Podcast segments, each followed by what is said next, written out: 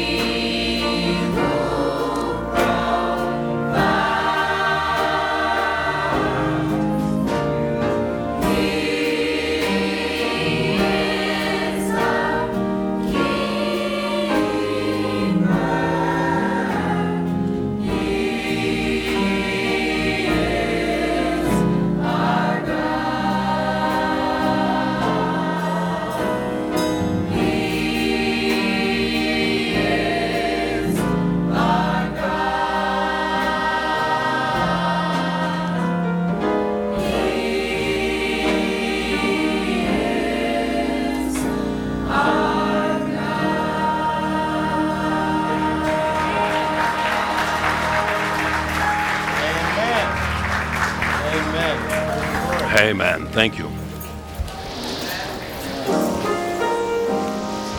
Shall we pray? Father in heaven, thank you for these beautiful strains, reminding us that you are our Maker, You are our God, and we come today calling upon your name. And in the words of the choir, so well done, we praise you, we adore you, and we ask that in these moments that are left, your Holy Spirit will visit us. We know He's here, but we pray that He will fill every corner of this building, every corner of our heart. In Jesus' name, amen.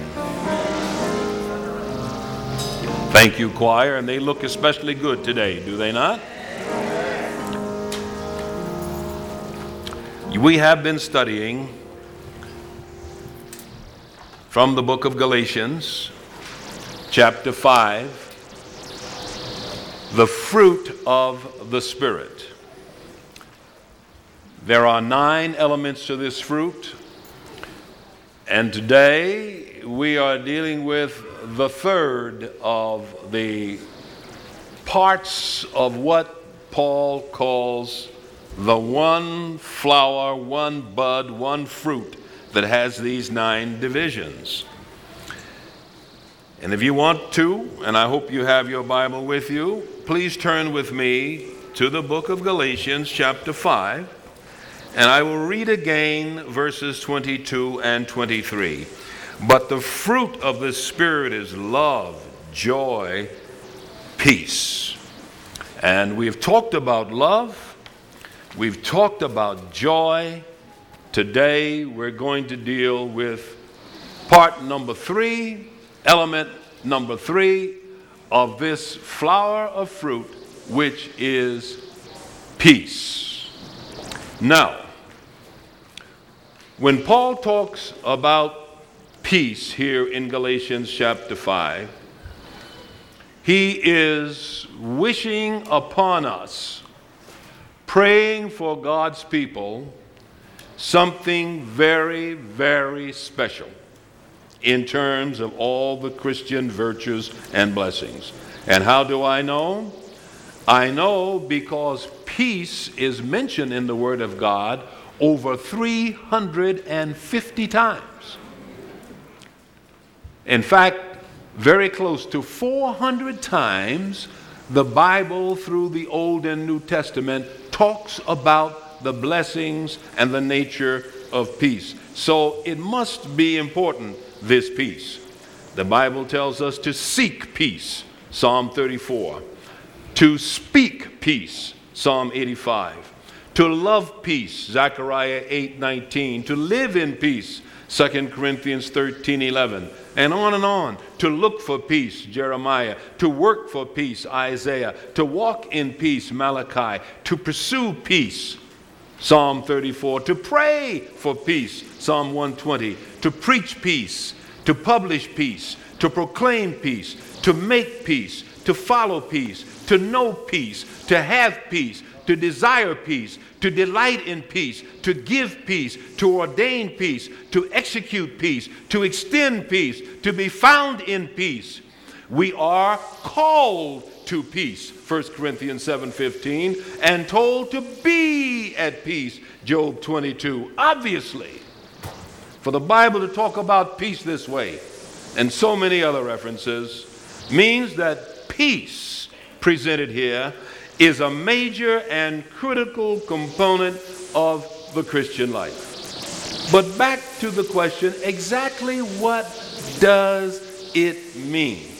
Let's take a look. First of all, in the book of Mark, chapter 5. Mark, chapter 5. And let's let the Bible speak for itself. And let's see exactly how this peace is defined in practical experience. Mark chapter 5, verse 34 reads, in fact, let's begin to get the whole story. Let's begin verse 27. And when she, the woman with the issue, heard about Jesus, she came behind him in the crowd and touched his garment. For she said, If only I touch his clothes, I shall be made well. Immediately the fountain of her blood was dried up, and she felt in her body that she was healed of the affliction. And Jesus, immediately knowing in himself that power had gone out of him, turned around in the crowd and said, Who touched my clothes? But his disciples said to him, You see the multitude thronging You and you say, Who touched me? And he looked around to see her who had done this thing. But the woman, fearing and trembling, knowing what had happened to her, came and fell down. Notice, the woman fearing and trembling, came and fell down and told him the whole truth. And he said to her, Daughter, your faith has made you whole. Go in peace and be healed of your affliction. Spotlight number one determines that when the Bible talks about our having peace, it is talking about our freedom from fear. The woman was afraid, ashamed, scared, feared to be identified. But when Jesus addressed her and she saw his loving eyes and heard his warm invitational voice, she lost her fear. And Jesus said, Now, daughter, your faith has made you whole. Go in peace. Fear or worry, fear of failure, fear of criticism, fear of others, even fear of death is crippling and restricting to the attitude or the mindset of peace. Fear wipes out optimism. Fear destroys joy. Fear actually, anatomically, biologically, fear pumps crippling enzymes into the blood. Fear will restrict your blood vessels. Fear will destroy your nervous system. The Bible tells us, in fact, that in the last days there would be men whose hearts would fail them for fear. But fear, or freedom from fear, is not the only spotlight that, that is placed upon this word in the scriptures. Over in the book of Joshua, chapter 9, there's another reason for the lack of peace. One is fear of whatever it may be that's troubling or bothering us. But look at the book of Joshua, chapter 9, and read with me verses 15 through 17, which say So Joshua made peace with them, speaking of these these heathen in the country through which he was traveling, and made a covenant with them to let them live. And the rulers of the congregation swore to them. And it appeared at the end of three days that they made a covenant with them, that they heard that they were neighbors who had dwelt with them. And verse 15 so Joshua made peace with them and made a covenant. Peace does not exist where conflict or tension is present. We cannot have peace in our hearts when we are afraid for some reason. We cannot have peace in our hearts when there is tension or negative relationships or negative feelings about situations or conditions around us. Negative feelings about others, be it your spouse or your children or your workmate or anybody or anything, is destructive to peace. Conflict in the heart makes you bitter, it makes you sour, it puts a blanket on your joy. It will destroy your spiritual peace.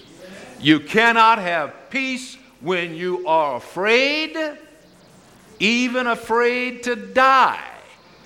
You cannot have peace when you walk through life in fear, and you cannot have peace when you walk in conflict. But there's one more.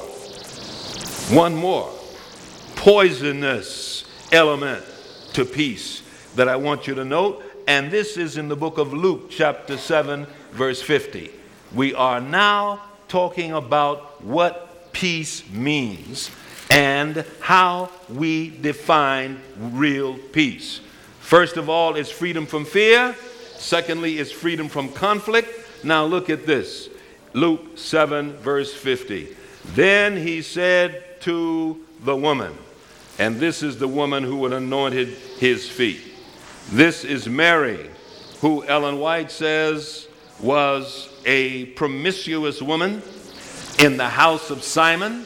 And when she let her hair down and took oil and bathed the master's feet, Simon, who had been with her in adultery, criticized her. She was looking for relief.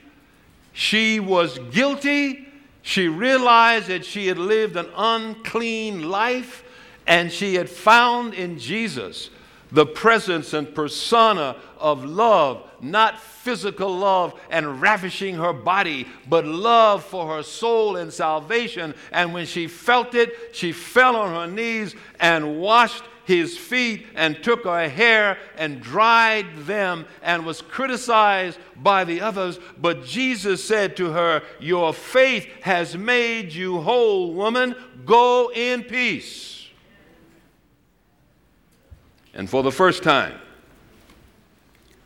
she, Mary, knew freedom from guilt, freedom from fear, freedom from conflict, and freedom from guilt. Guilt is a sure downer of the spirits. Guilt will stifle your energy. Guilt will restrain your joy. Guilt will narrow your range and your outlook and your ambitions. Guilt is a drag upon your energies. And as long as we are guilty and we haven't confessed our sins, as long as guilt and the knowledge of unconfessed evil is in our souls, we cannot have peace. So when the Bible says the fruit of the Spirit is love, joy, and peace, it's talking about a state of mind, a condition of the heart. It's talking about a, an attitude that is free from fear and worry, free from conflict with one another in the home or the church or anywhere else, and free from guilt of sins that we have confessed or have not confessed and laid at the foot of the cross. In other words, Peace is a condition of tranquility, a state of calm amidst the storms of life that allows us to proceed with wholeness of our internal mechanisms, not nothing that is destroying our, our personal, internal, individual psyche, no conflict, no argument inside, at peace because everything is complete and whole, and at peace with one another, so that even if we disagree, we are still agreeable. The reason some folk don't have peace is because they don't know how to be agreeable even when they disagree. But do you know you can disagree and still be at peace? Amen. You don't have to dislike somebody because you don't agree. When God made the worlds, when God made this planet, He put us in a garden of peace.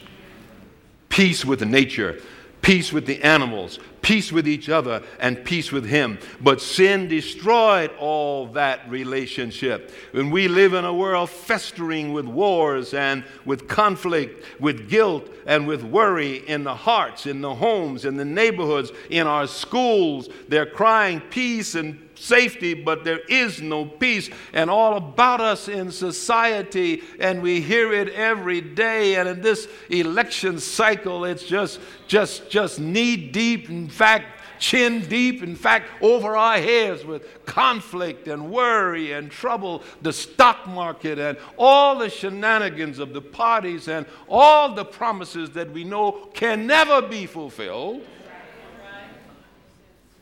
And we're looking out through the lens of our lives into the world of chaos and trouble. They say that in the United States there are nearly a million people whose minds are deranged who are walking around outside here uh, in the streets. No peace. They've been destroyed by their debauchery, by, by their intemperance, or maybe some of them by some, in, some chemical imbalance, but, but the, the institutions can't hold them all. The violent ones are locked up behind some stone walls somewhere. But most people, they say, are, are who are outside are either psychotic or neurotic because they haven't found peace. You know what the psychotic is, don't you? The psychotic says that two and two is five. And he's very, very sure. The neurotic says two and two is four, but it's worrying him to death. and we've got a world filled with psychotics and neurotics. And if you don't believe it, just drive around. You don't have to go very far. Just, just get in your car after church and go right, right down there. Go down D Street. In fact, you might not have to go to D Street, just go around the corner. And if that doesn't sit, suit you, go up on, on, on El Capitan or over there near where I live and see that fellow out there with that. Have you ever seen him? Yeah. We're living in a disturbed world, a world without peace. The wicked, the Bible says, are like a troubled sea and if we're not careful, even we who believe in God, even we who are members of the household of faith, can be guilty of not having peace. Even those of us who know Him must be sure, because the Bible says in Hebrews 12 14 that we should pursue peace with all people and holiness, without which no one will see the Lord. It's absolutely critical that you and I be people of peace. People of peace. Even though the world is boiling and fermenting all around us, we must have peace inside our hearts, peace in our homes, peace in the church, peace wherever we go, even in the midst of the storm. We are couriers and models and examples of peace. But how do we do it? We can't buy peace. There's no such thing as a peace pill. There's some pills that'll make you think you're at peace. But when you come down, you're worse than ever. You can't manufacture peace. The only way to find peace is in is outlined in the word of God. I'm talking about real peace. I don't mean temporary peace that blocks out the trouble. I don't mean anesthetizing yourself against the problem. I'm talking about peace, real peace, lasting peace that makes you a peaceful person so that when people look at you, they know you've got peace. You know, you can look at some folk and tell they don't have peace. A peaceful Christian shows it in her face and his face. And it's in the voice, it's in your gestures. When you're at peace, and we need it, we've got to have it. Without it, we cannot see God. Amen. But how do we get it? Well, let's look. First of all, Romans, the book of Romans, chapter 8, verse 6. And notice what the Bible has to say. For to be carnally minded is death but to be spiritually minded is life and peace. Solution number one to getting this peace that the Spirit brings is to be spiritually minded. Uh huh. What does that mean? It means that we are focused, we are prioritizing spiritually. Are only two ways to prioritize, brothers and sisters. You can prioritize carnally, which is the world. And that's Hollywood, that's movies, that's certain kind of reading, that's certain kind of music, that's certain kind of dress. You, you, you, you can prioritize by the standards and the principles of the world, but that will not give you peace.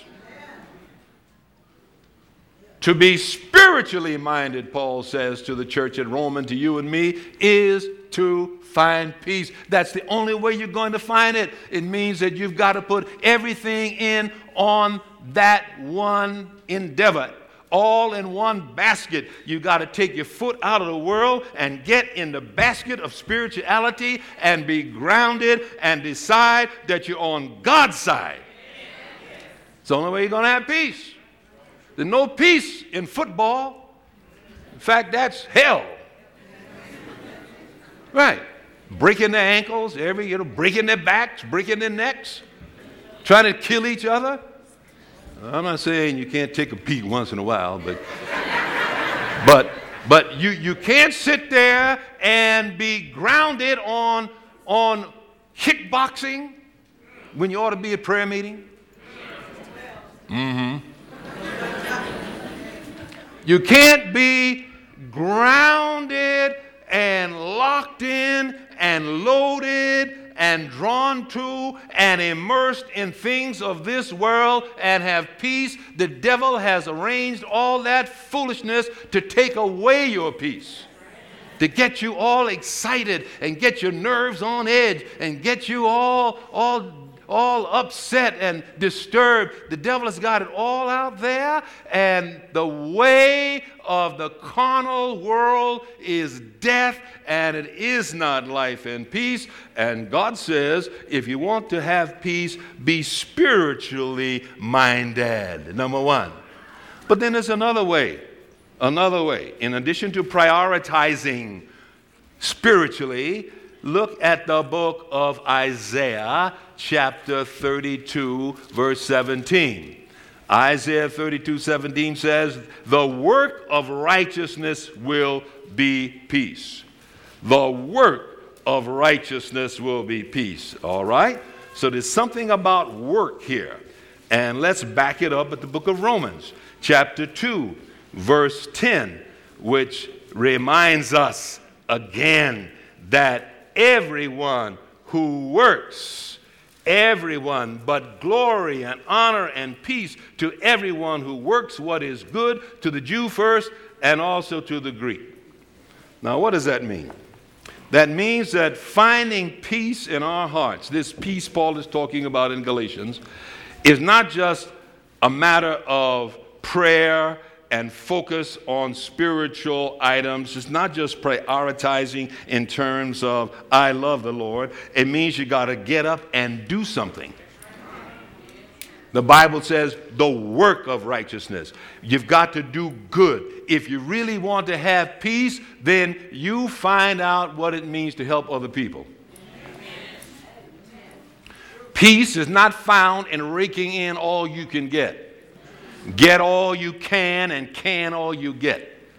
That doesn't make for peace. Doesn't make for peace. The rich man is not the one who has the most, but the one who needs the least.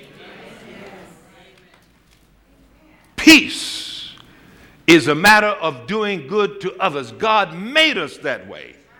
And when we help others and see others, young people especially, those going to school, church school here, and going away, taking a young life and helping to mold that individual for the future, helping the poor, the sick, the blind, whoever it is, the homeless, and as the Bible admonishes in so many places, the widows and the orphans, when we help others, that's when we have satisfaction and peace. It's not when we are accumulating for ourselves.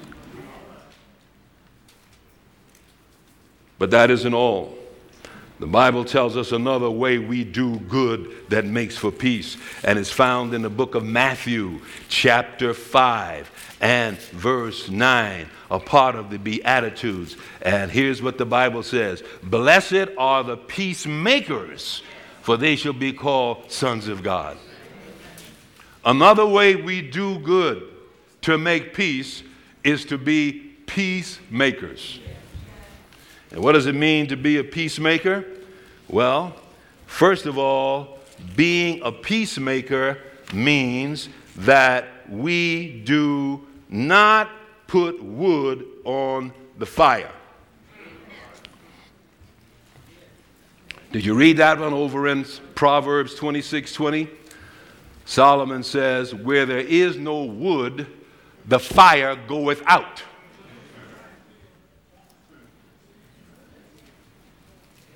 Where there is no wood to fire. You know what that means? That means when you know two people are having problems, don't pile up something on the other fellow's plate to make him angry at the first one.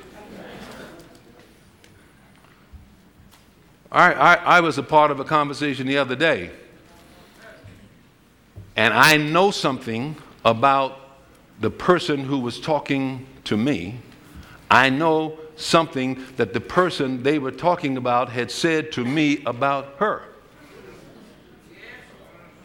The person that this, felt, this woman was talking about was the object of criticism from another woman that I had heard some pretty serious kinds of things. And she was telling me about the other one, and I was tempted to say, Well, you know, you don't know Then I said, No, I'm not going to say it. And I held my peace. And the Bible says we ought to learn to hold our peace. And you know what holding your peace means? It means shut up and keep quiet. And don't put wood on the fire. The fire is already smoldering, and you're going to put more wood on it, and then, you know, Doing good means be a peacemaker. Don't make it worse. The classic example of that, one of the classic examples, is in the Bible in 1 Samuel chapter 25, where the story you have the example of David and Nabal and Abigail. I don't have time to go through the whole thing, but Samuel had died and David was busy at the funeral, and his men went to a fellow named Nabal uh, you read when you go home, 1 Samuel 25, who was a big landowner, and David's soldiers asked Nabal for some food because David's soldiers had been protecting Nabal from his enemies and they had run out of food. So now they went to Nabal and said, Brother Nabal, Mr. Nabal, uh, can we have some food? And Nabal said, Who is this David? I don't know him. Get him out of my way. And when his soldiers came back and told David, David told his soldiers, Arm yourselves and go kill that crazy man. go kill him. All I've done for him, you go get him. David's, David's warrior blood rose up. And some of the men told Abigail, who was Nabal's wife, what David was about to do. And you know what Abigail did? How many remember? You remember what she did? Yeah, she went and got a lot of food and drink and loaded up some donkeys, and she went running back to David and fell on her knees and said, Oh, David, my Lord, please. And she didn't even tell Abigail what David was going to do. Now, if she'd gone back and said, Listen, Nabal, you know what David's going to do? He's going to come in here and kill you, you, you fool, and you, you see what you did, and you know, get your army together, they would have all been wiped out. But and Ellen White comments on it very beautifully in this book, Patriarchs and Prophets. Would that there were many more like this woman of Israel who would soothe the irritated feelings, prevent rash impulses, and quell evils by words of calm and well directed wisdom. Wouldn't that be nice?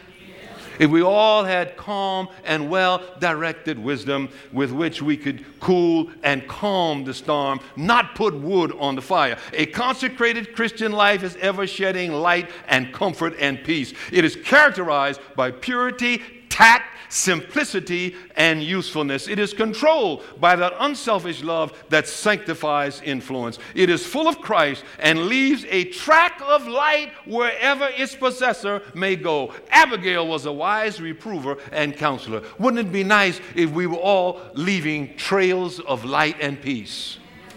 And we can do it, but we can't put wood on the fire. Another thing that will help us find and do peacefully, we must, according to the book of Romans, chapter 12, verse 18, and this tack is, is, is something we all also need to try more than we do. We read Romans 12, 18.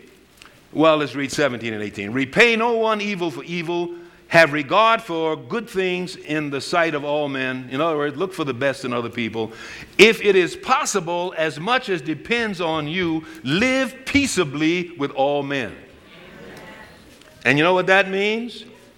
That means that you and I will observe Solomon's wisdom when he said, A soft answer turneth away wrath. Live peaceably. Agree with thine adversary while thou. You don't have to win all the time. I'm so glad. I had an aunt who told me when I was a little boy coming up and I was getting awards here and there for doing everything. She, she looked at me and she felt sorry for me. She said, Calvin, you're not going to win all the time. I'm so glad she told me that. You don't win all the time, and you don't have to win all the time. So what's wrong with our homes? Why we don't have enough peace? And by the way, you can't have peace in abundant life when you have hell all week at home. You can't come in here. You've been fighting and fussing and, and knocking each other verbally and otherwise, and then walk in there saying, What a fellowship, what a joy divine.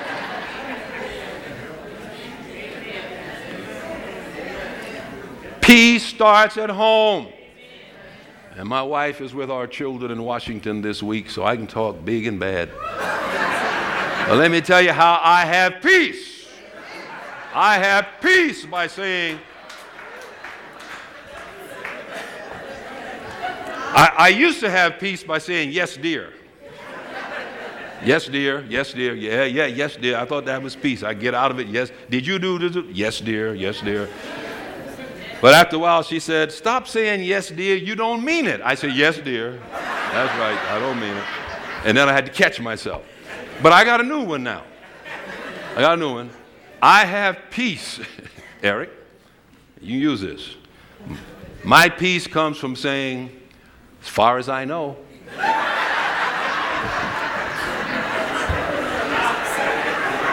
She says, Are you going to fill up the gas tank and are you going to wash the car? Far as I know. Try it.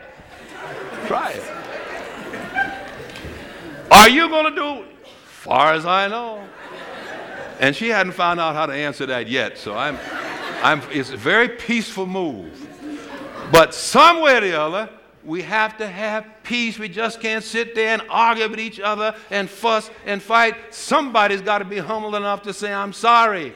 Somebody's got to be humble enough to say, Forgive me. Somebody's got enough to be humble enough to say, I won't do it again. Somebody's got to be humble enough to make peace and to give a soft answer. And when the Bible says we have to do good, it's talking about not putting wood on the fire. And it's talking about living as far as possible. Now I know there comes a time when you have to stand up. And when you have to speak your piece, you can't just keep holding it. You got to say something, or folk will run over you. You know that, don't you? And you can't make peace by compromise. Some folk try to make peace by denying. They stick their head in the sand and say there's no problem. You won't have peace that way. It only makes your emotional stress worse. Some folk try to make peace by delaying addressing the problem. Well, you keep delaying the problem, it just grows bigger and bigger and down the line, you'll never be able to handle it. Other people try to make peace by compromise. In other words, and this is true with a lot of parents, they know their children shouldn't go there, They know they shouldn't eat or dress or do whatever it is that the Bible says, but they compromise. You cannot have peace by compromise.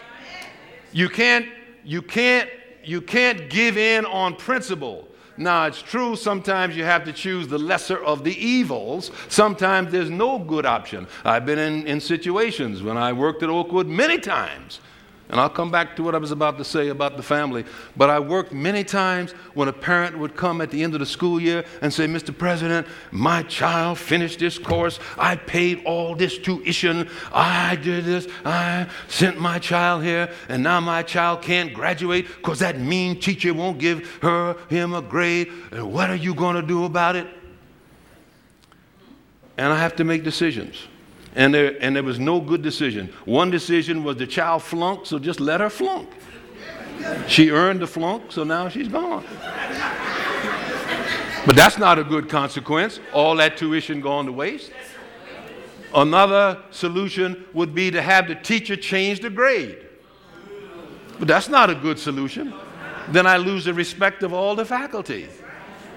And another solution would be to ask the teacher to have mercy and give them some extra work to make it up.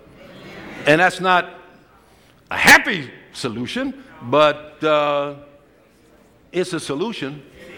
And it's going to make the teacher work a little hard. You're not paying the teacher any extra. Teacher doesn't like it. Other students are going to see it and say, Well, I want to do it. So none of these solutions is good. So I had to take the lesser of the evils. And which one do you think I chose? Not going to tell you right now.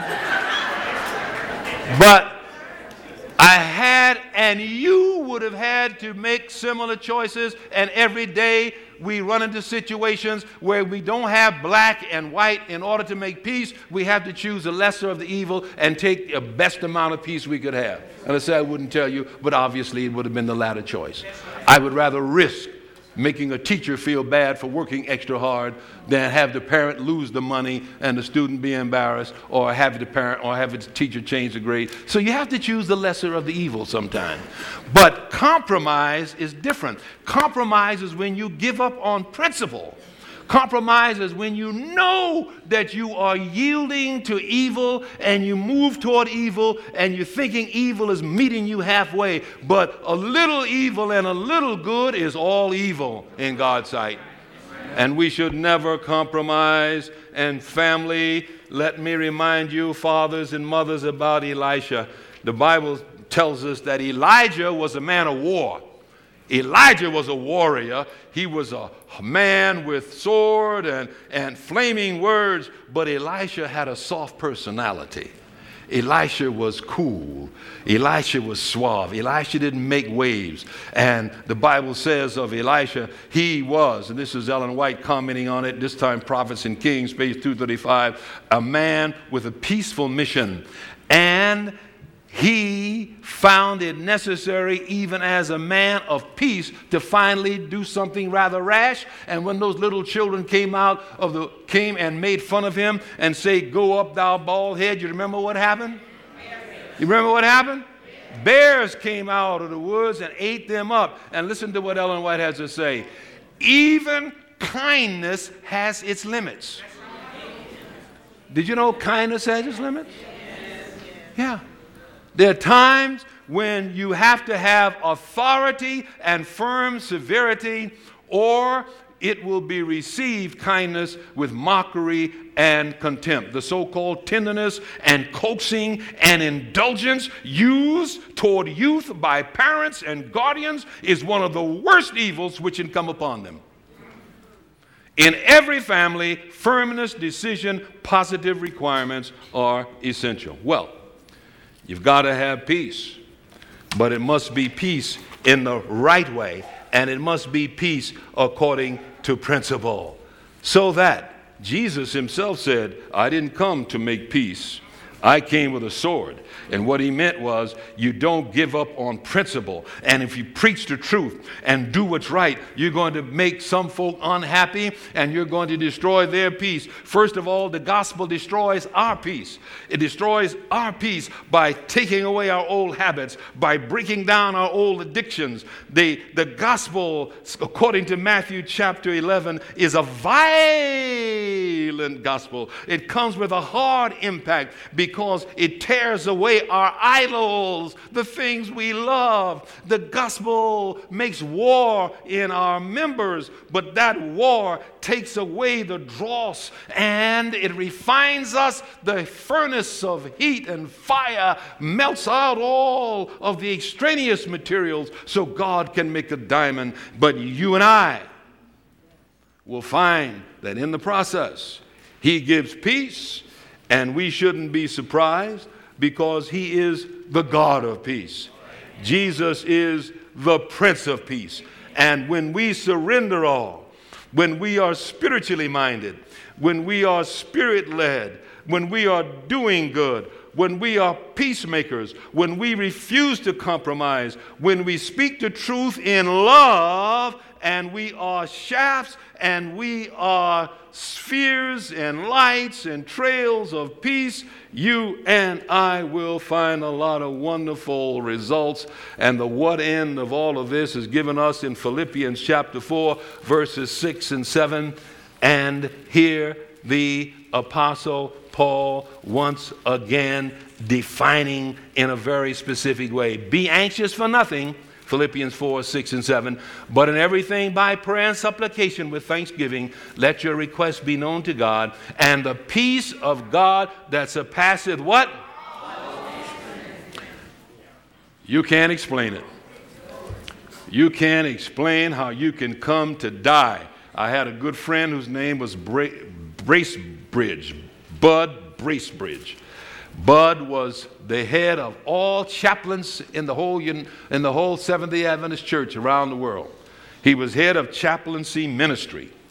And Bud contracted cancer. I was his chairman, and he and I worked closely together.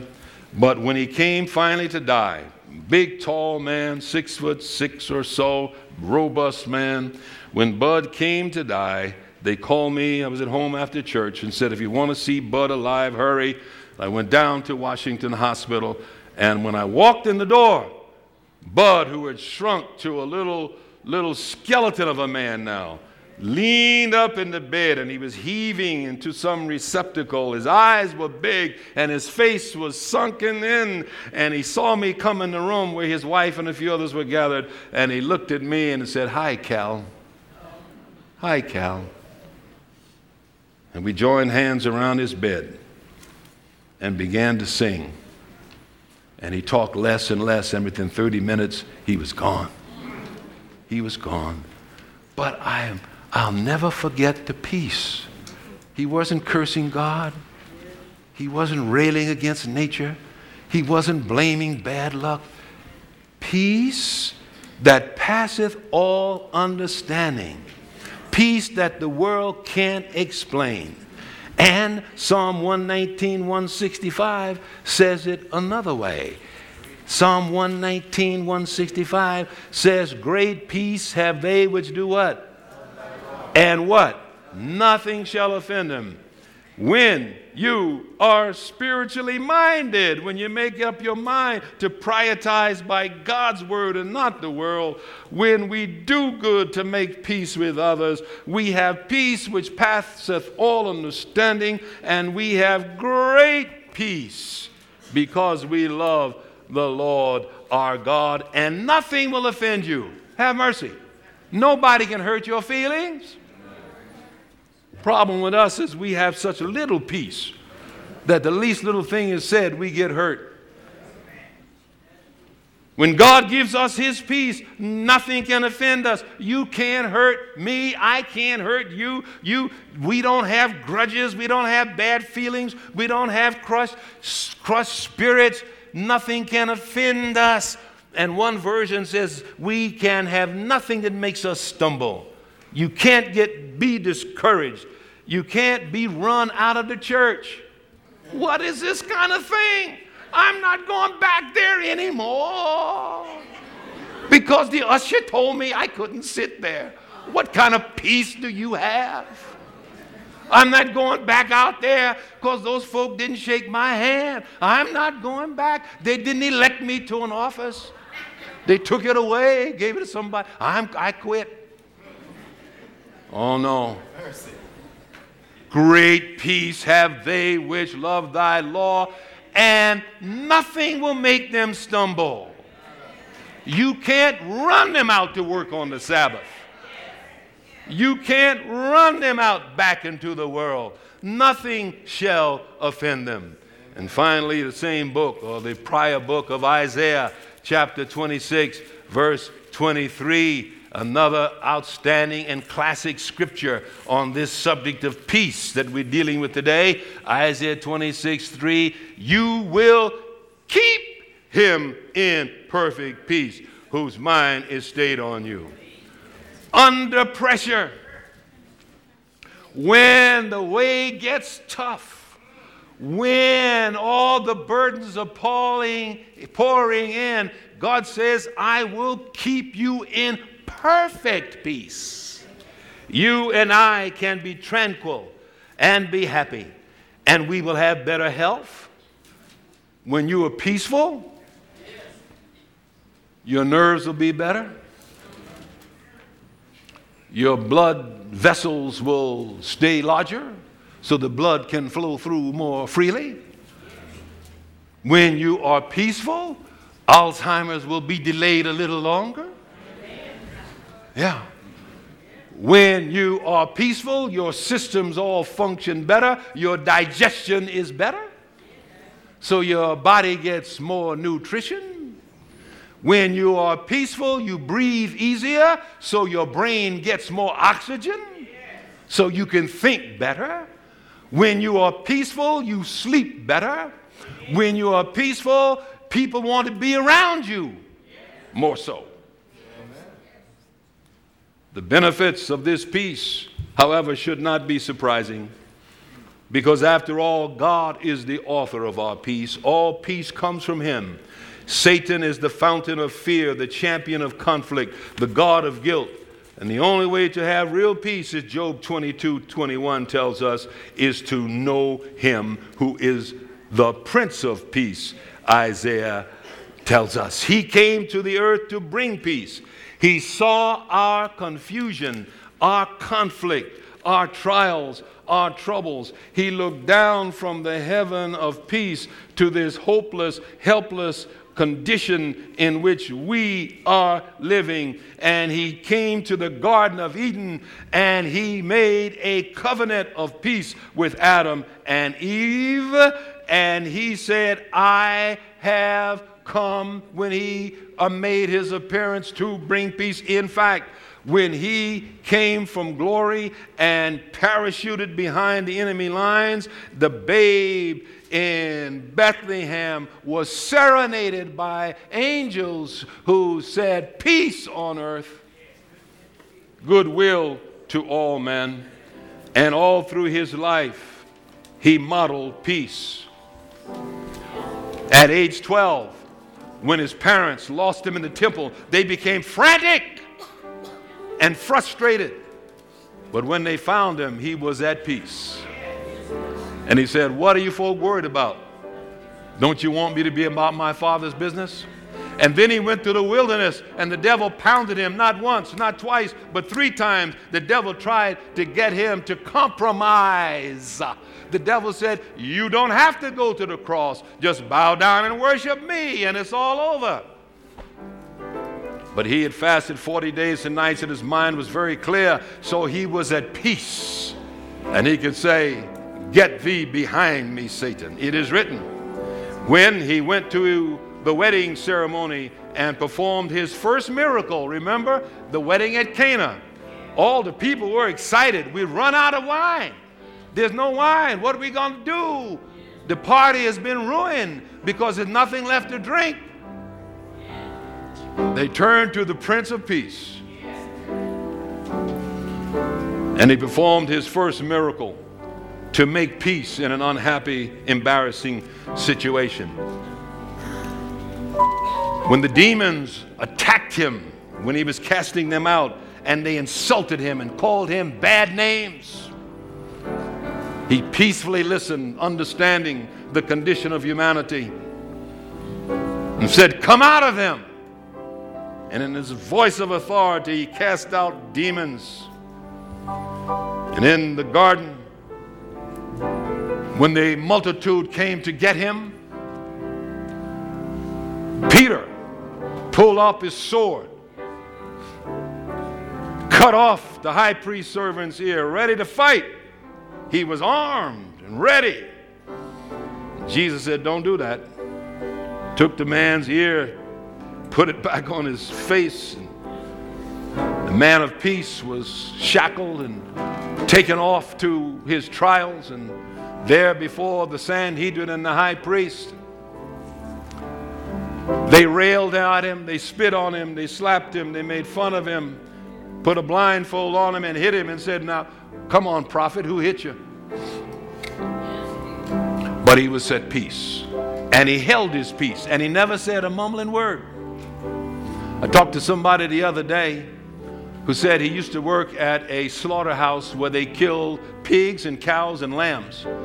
And they would take a live pig and put him or it on the rack down toward the slaughter point and the pig would be hanging by a leg or two legs and squealing and squawking and making all kind of noise until the, till the knife hit the jugular vein. And the blood gushed. And the body went limp. And they put cows on that rack. And the cows would start moaning and groaning and kicking and, and wiggling all the way down till the knife struck. But when they put the lambs on the track the track moved the lamb right on down to the slaughter point, and the lambs, the sheep, never said a word. The sheep went to death quietly. Jesus is the lamb slain from the foundation of the world. And when they put him in the grave, he was at last at peace after a lifetime of trouble. All these people trying to trap him. You think Obama's in trouble? Oh, everybody's watching every little word. Have you noticed? Every little word the brother says, they, they, they make a big deal out of it. But you should, you, should read about Jesus again. The Pharisees tracked him all his life, and finally, in the grave, he found peace. But when he awakened in triumph, he went back to his disciples just before he left. He said, My peace I give unto you, not as the world giveth, give I unto you. And when he came back to life, he made his first appearance and he said to them, Peace. Do you need some of that peace today? Do you want to increase? Maybe you've got it, but would you like what Jeremiah calls an abundance of peace? A peace that nothing can disturb, no one can disturb. If so, would you stand with me as we pray? And let's ask God to fulfill that vision and fulfill that peace in our lives. Heavenly Father, give us love, give us joy, and give us peace. Give us peace in our hearts so we can have peace in our homes, so we can have peace on our jobs, so we can have peace in our neighborhoods, so we can have peace in our schools, so we can have peace in our church. And help it to start with me, dear God, to start with me. And may it spread throughout the pastorate and the elders and the deacons and the deaconesses and the ushers and the membership. May we all be couriers of peace. And one day when Jesus comes again, may we have the privilege of being taken to the land of eternal peace, where the lion shall lie down with the lamb, and we shall beat our spears and our pruning hooks into instruments of peace. And while you're standing with your heads bowed and eyes closed, please let's go home and have peace in our families. If you have trouble with your family, brother, sister, try to have peace. And husbands, I'm talking to you first. you are most of all responsible. If there's no peace in your home, you are number one responsible to try to make it work. God is calling on you to make peace in your family. But whatever the cause, whatever the need, Father, give us that peace. And while we are standing and praying, I'm asking that the doors of the church be open. And if you're here and you're not already a member and you haven't already held up your hand for membership, you do so now. Who is here who has not already said, Yes, I want to be a full fledged Sabbath keeper and follow God all the way? I want to be a member of this church. Would you raise your hand right where you are? We welcome you. God bless you. All right, you see that hand, sister? Thank you. Hold it up again, my brother. He sees you. She sees you. Who else? Not already a member, but you want to be a part of a people of peace. God sees you, young lady. All right. Thanks, Pastor. Make sure we get that hand. Raise your hand again, young lady. Want to find you right here. Yes. All right. There we. Usher's going to find. Who else? Just pray. Don't need to look around. Just pray wherever you are. The Spirit of God is working, bringing peace coming out of the world with all of its trouble, finding full peace with Jesus. Who else?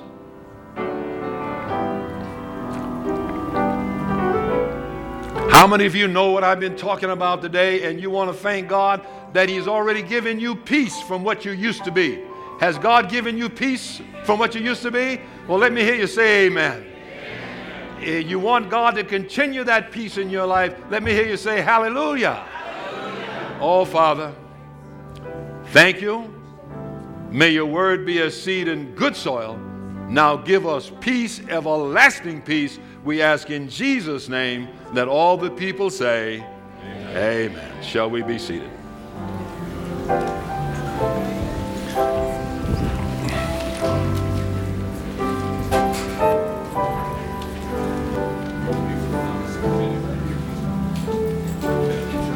Just as a reminder, nominating committee meeting members meet with